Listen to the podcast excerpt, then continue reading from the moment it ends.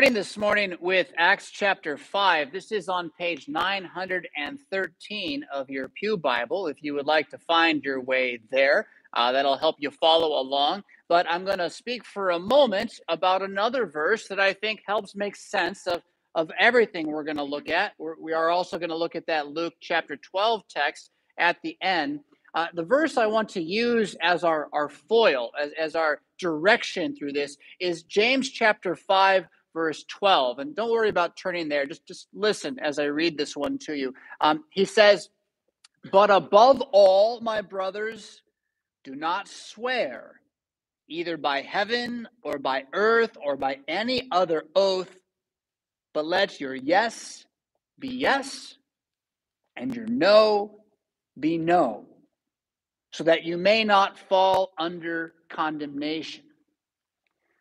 The danger is what Jesus calls hypocrisy. And we'll come to that in a moment again. The story of Acts chapter 5 is just an example of some very extreme hypocrisy in the early Christian church and of how, at that still prophetic age, at that time when God was still pouring out the spirit of prophecy upon his church, especially through the apostles themselves, gifts of healing, miracles, all these things, you see that not all miracles are, are happy ones. It's a very Old Testament kind of moment. There aren't lions that come out of the woods to maul the young men, but indeed Ananias and Sapphira die as a result of their hypocrisy. Because their yes was not yes and their no was not no, not to men, but to God. And so, as we again are going to talk about our financial reality, what it means to be stewards of the gifts that God has given, the most important thing you steward is not your bank account and it's not your house, it's your heart, it's your mind, it's your faith. And the way to steward your trust in Jesus Christ always begins with being honest about who you actually are. So that when your yes is yes and your no is no, there, there is no guile, right? There is no pretending, there is no acting. Again, we'll, we'll come to that in a moment. But if, if you can let that yes be yes, no be no, that's what Pastor wanted me to get out of the sermon today. Uh, that's a, that's a good place to start. Now, I already jumped to Acts 5 as I was talking there, page 913 again. The story, you heard it read, but, but we'll go ahead and go through verse by verse here. A man named Ananias and his wife Sapphira. We don't know much about them, but they had some, some money. They were a moneyed people. They had land. They sold a piece of property. And with his wife's knowledge, he kept back for himself some of the proceeds and brought only a part of it and laid it at the apostles' feet. Now, the problem is not that they kept back part of it. It's okay if you don't give all of your money to church. That's not the problem, right? The problem, and this is the context that tells us this, is that they effectively said they were giving all of it. And you know this because in the previous section, that's what a lot of people in the early Jerusalem church were doing. If they had extra things, including property, they were selling it and they were bringing it to the apostles and they were giving it to them. And the apostles were distributing this to whoever had need of it. They were making sure everybody was being cared for in this, this new congregation community. That at the same time, remember, they're living in Jerusalem, they're going to the temple, they're engaging with the synagogue. It's a time unlike our time in many, many ways. And there have been some who have arisen, say, in the last 17, excuse me, in the last uh, 300 years, since the 1700s or so, who want to see in this some sort of proto communism, that, that the real goal of the church is redistributing wealth. You can maybe see or hear what that looks like these days a bit more than, than in the last 20 years. It seems to be something a lot of people are advocating for. Uh, but that is not the main goal of Christianity. And we, we see this very clearly. It stops right after this. Their attempt to live in a redistributed wealth situation does not go on because of the event of Ananias and Sapphira, because the fear that everyone has makes them a little less willing to come in and say, Here's all my money. It's interesting, isn't it, then, how it is our lies that get in the way of our generosity. And you must understand that the apostolic age is like a foretaste of the feast to come. It's not that we shouldn't try to do good, it's not that we don't want to love our neighbor, it's that we also continue to walk with this flesh that's always fighting against us. And so we cannot completely realize our eschatology. That's big language there. What that means is the end of the world hasn't actually gotten here yet. We have the deposit, we have trust in Jesus. And through that, we begin to war against the flesh. We walk as those who have wisdom and have seen the light, uh, but uh, we don't expect paradise to come. In fact, Jesus says again in another place, the poor you will always have with you. So the goal here is not to, uh, you know, enact some sort of communism, especially not here at St. Paul Lutheran Church. The goal is to let our yes be yes and our no be no. If you're going to enact communism, well, then you better be an honest person at the top, and that's often, of course, the problem with communism. Yes, uh, but okay. So uh, they lay it at the apostles' feet. The problem is they're lying. Peter doesn't take it. And this, you ever heard it said, you know, um, uh, you can't judge somebody's heart. You ever heard that said? Uh, you can't read their heart. I got one hand up over there. Um, the, the funny thing about a prophet is that he sure can. It's, it's kind of what a prophet does. Is is he reads your heart, right? And so anybody who wants to claim to have the gift of prophecy, they, they should also be able to read the heart. Um, I, I, don't know how often that really is given these days, uh, but Peter has this gift. So he knows. He just he just miraculously has divine knowledge poured into him. This guy's lying to me. Yeah? Ananias, he says, why has Satan filled your heart to lie to the Holy Spirit? That's the issue. The issue is that he's pretending to do something for Jesus that he's not actually doing. He doesn't think Jesus is watching. And that's actually then the real unbelief to not see that Christ is in fact aware of everything that's going on all the time. What do you think you've done that he doesn't know? Huh? And of course, you know this, like intellectually, you're well aware of that. Of course, God knows what's going on.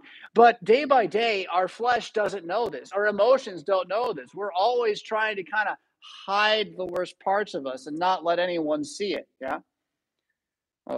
Again, Peter says to him, Why have you let Satan convince you you can do this to God to keep back part of the proceeds of the land?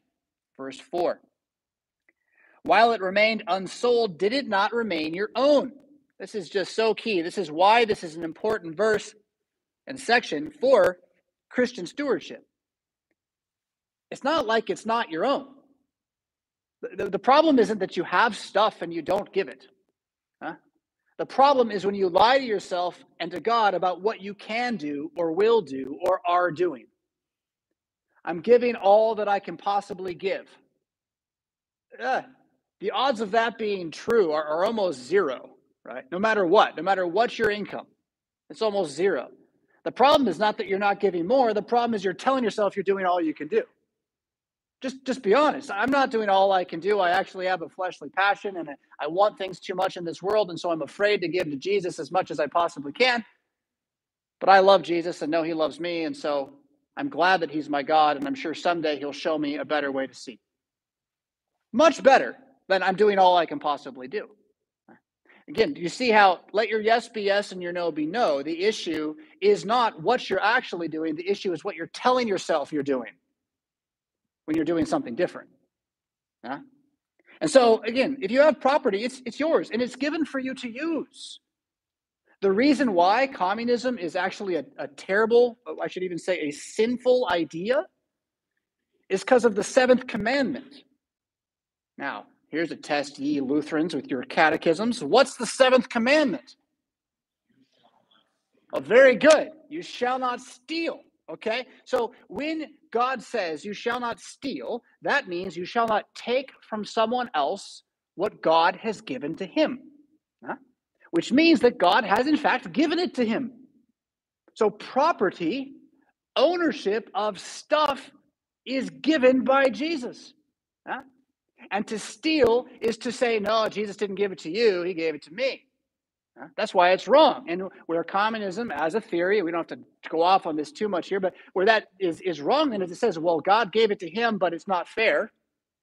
So we're going to create a government to take it from him and give it to them. But we'll take cream off the top, of course, as it transactions through the hands. Yeah. And so, anyway, uh, whatever. Wicked men do wicked things. But the point here is not anti-communism. The point is is property. The property is good. God has given you what you have, and it's yours. It's yours for you to use.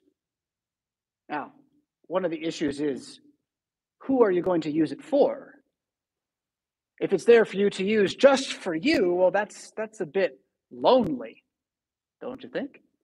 So it's there for you to use for the good of who you see, not to cling to and hold on to as some kind of security against the future terrors, right?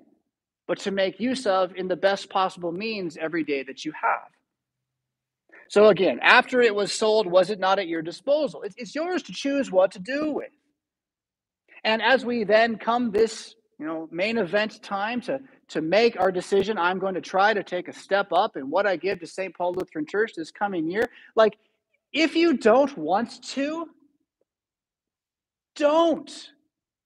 The, the, bull, the point here is not to strong arm you into making our budget work. The point here really is to strong arm you into reading your Bible more and caring about praying the Psalms at home and speaking of this truth around the dinner table. That's the goal. Part of giving enough that it hurts just a little bit compels you to do those other things a bit more. It compels you to trust. So there's a discipline that's involved in this. But again, the point of the property is that it's yours to do good with. And if you don't think it's good to give 11% or 8% to, to St. Paul, then, then great. God bless you. You have your opinion on that matter. That's okay. Yeah? But what I want again is for you to be clear in your sight about what you are doing, as opposed to just floating along, beaten by every wind of doctrine and change that the world tells you to do. And I certainly would hope you're not just sending the money to whatever the TV says you should send it to. You think it's getting stolen, that's where it's getting stolen. Now, continuing verse 4 Why is it that you have contrived this deed in your heart? You have not lied to man, but to God. That, that's our goal here. To become Christians who live in open hearts before God. I mean, obviously, we don't want to lie to men.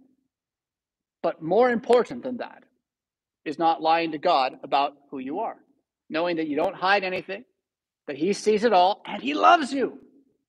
And He died for you. He considered you so valuable that He bought you with His blood. You are blood bought.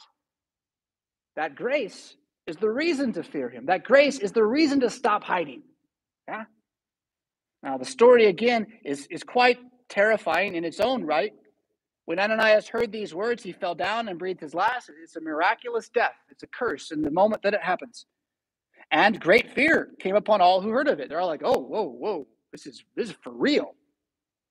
Huh? This religion ain't a joke. It's not a hobby. It's not a story. It's not a myth. This is for real. The young man rose and wrapped him up and carried him out and buried him. I find it interesting. It's the young men who do it. You know, when you touch a dead body in Jewish culture, you're unclean for a while. So the, the young men are the ones who get to go and miss out on church for a bit, all that kind of thing. After an interval of about three hours, his wife came in, not knowing what had happened. Uh, it's not quite entrapment, but there's a certain moment. It was like he's, it's like the reliving of Genesis chapter 3. Right? Where Adam is caught in the sin, and then he, he says, "Well, my wife, she she did it," and so God turns to Eve and says, now, "What what did you do?" Right, giving a chance for repentance, really, right? not assuming anything. Although Peter Peter knows, he knows what's happened. He says to her, "Tell me whether you sold the land for such and such an amount of money," and and she's, "Oh yeah, of course, that much." See, there's the problem. The lie is the problem. It's not how much money they gave; it's the lie. Huh? Peter said to her, how is it that you have agreed together to test the Spirit of the Lord? And this, this is what we don't want to do as Christians. We don't want to test God. We don't want to act as if God is a blind man whom we can rob and trick. Huh? So then he says, Behold, the feet of those who have buried your husband are at the door, and they will carry you out. And immediately she fell down, dead at his feet, breathed her last. When the young men came in, they found her dead, and they carried her out and buried her beside her husband. And great fear fell upon all, the whole church, and upon all who heard these things. Um, I don't know that there's there's too much more for me to say there about the story itself, and I think I've already kind of driven home the main idea that you want to be a free-hearted Christian. You want your yes to be yes and your no to be no. You want to not have to say "I promise," because if you have to promise, that means there's times when your yes isn't true. That's that's why oaths are bad. It's not that it's just don't take an oath cuz It's because the fact that you're saying, I promise, I swear, it means when you say yes, you might be lying. And so you have to swear to prove you're not lying. Right? Oaths only exist in a world of lies. God also takes an oath. He takes an oath to save you. Doubly true than it says, because he never lies. His oath actually levels up everything. Yeah. But all right, so yes be yes, no be no. Let's move to Luke chapter 12, verses 1 through 9, our other reading this morning. That's on page 871 of your Pew Bible. And we can go a little quickly past verse 1, where it says that so many thousands of people had gathered together that they were trampling one another. I, don't know that Jesus is just going to ignore them killing each other, but the idea is this crowd is massive massive. There's nowhere for anybody to really move around, and, and people are being overlooked. People are being forgotten. And that is part of probably why he starts to teach his disciples about what the real reasons for being together are, and they're not for me. They're not for mine. They're not for more. To learn to see. And what you're going to see is that the other, especially the weak, is of high value to God. Uh, so again, he, he teaches, beware of the leaven of the Pharisees, which is hypocrisy. The Pharisees are one of several strong factions within the culture of first century Judaism. They are mainly lay people. They're not priests. I don't think of them as pastors. Think of them as the best Christian people you can imagine. They look good, they act good, they talk good. When you talk about what they put in the offering plate, even their spice cabinet does not escape notice. They do it all to the letter. But apparently, Jesus says they are they are hypocrites. Now, that word hypocrisy is, is what I want to give a moment here to, just in general, as a word. Uh, it's really fascinating to me. Um, uh, it is the word in Greek, hupokrito. Huh. Hypocrite. It comes straight into the English. And it has a strange pedigree in Greek because it kind of has two meanings. It has the original meaning that belonged to, say, Homer and other ancient Greek writers and in there, it, it really just meant to interpret, to interpret, and to hear one thing and then say what it meant. And this was in no way a bad word. Hypocrite, hypocrito was not a bad word to the Greeks. It wouldn't have said you're a hypocrite and meant it in a bad way.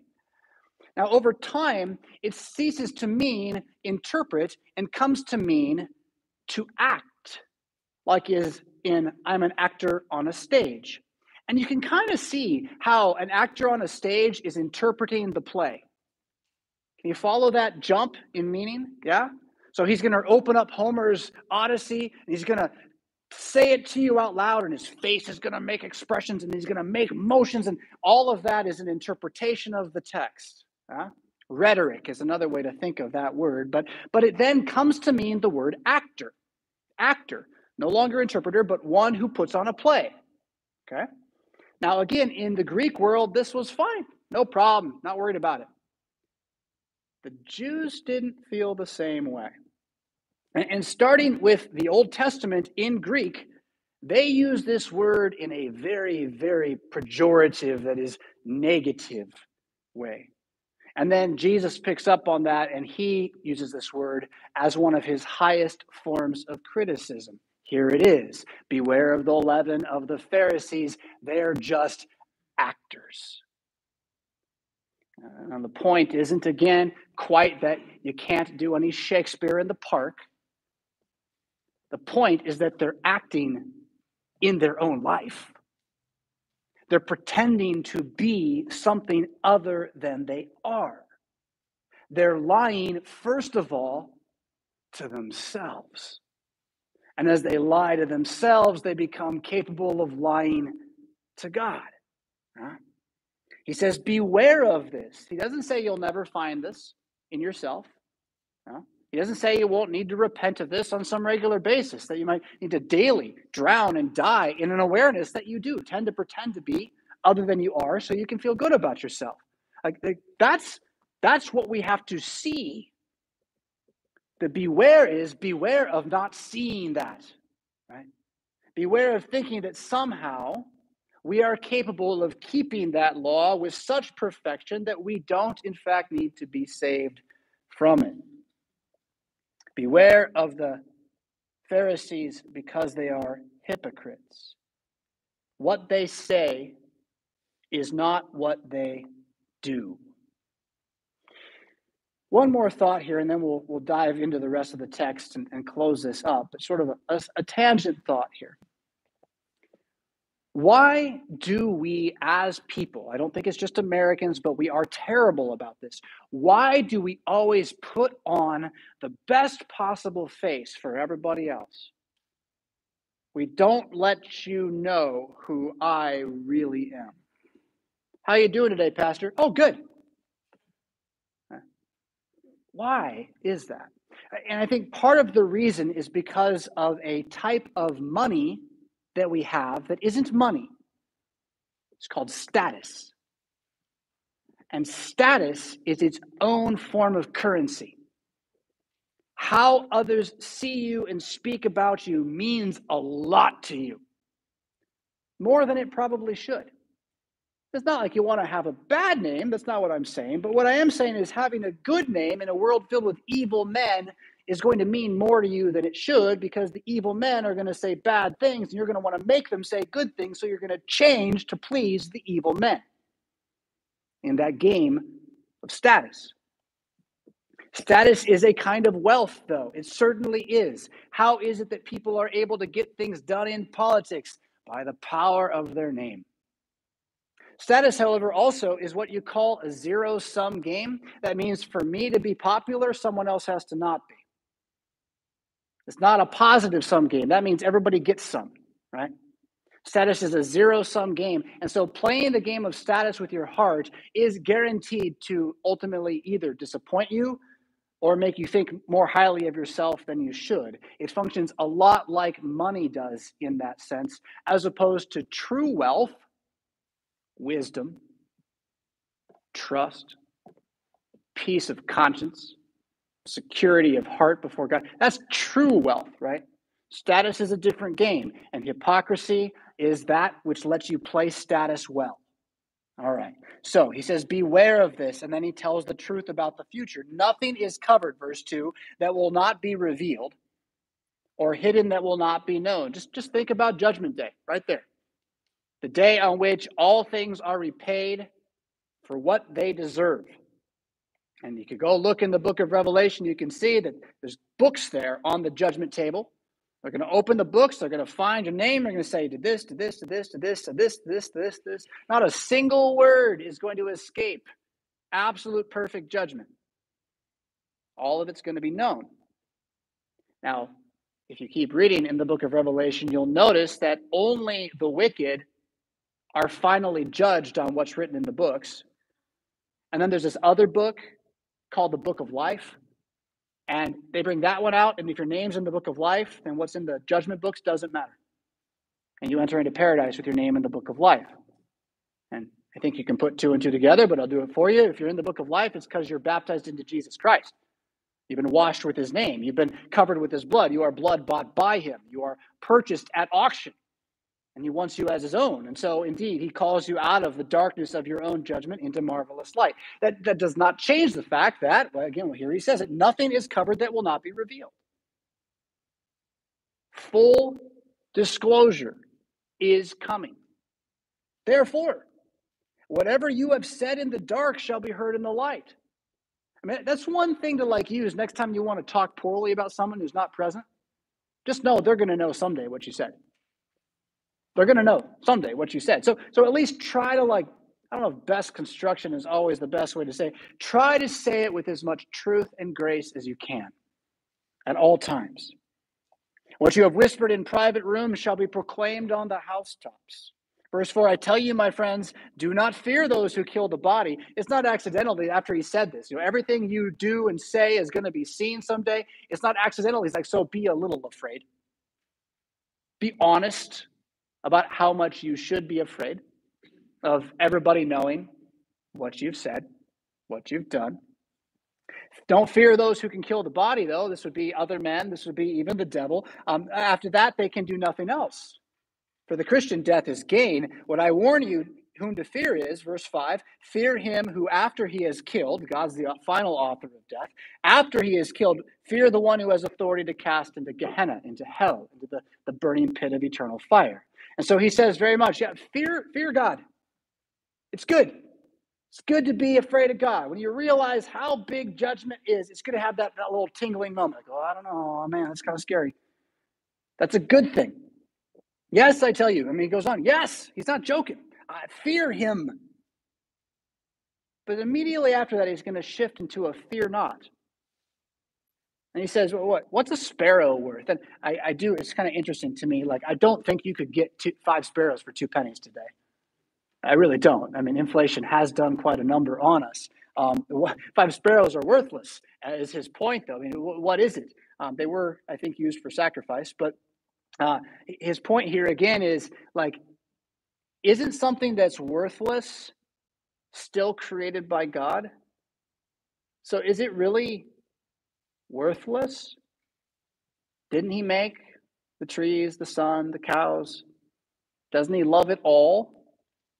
None of them is forgotten by him. That's what he says here in verse 6. That's his point. God's in charge of all this stuff. He knows exactly what's going on, and even the hairs of your head are numbered. I always get this picture of like a I don't know if you ever play the video games where you, you're fighting against a bunch of bad guys and their health status is like right above their head. And you see all these like bars moving around above their heads. And so I imagine these numbers on each of my hairs just kind of hanging there, moving around in God's sight. Um, I, I don't know. How does he number the hairs? And, and when I, I, lose a few every day, so do you probably. When it gets longer, you notice that a bit more. Um, he knows that. This That's the point, right? So that hair came out in the morning. God was with you didn't slip past him. That's that's the point.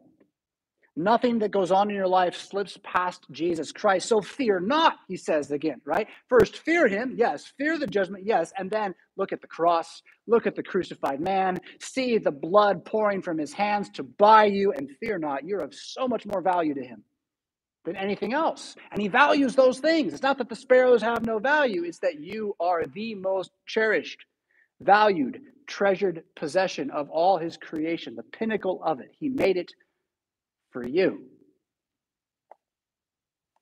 Verse 8, he says, I tell you, everyone who acknowledges me before men, the Son of Man also will acknowledge him before the angels. The chief place to not be a hypocrite in your life is when you are able to speak the name of Jesus.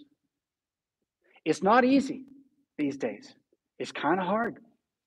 I, I was talking with Meredith just yesterday about how uh, when people say, How you doing, Pastor? I want to try to train myself to say something I read in the Bible that morning. Uh, now, the goal isn't so that I get a bigger, bigger crown in heaven or anything like that. I just actually want to experience that in my life.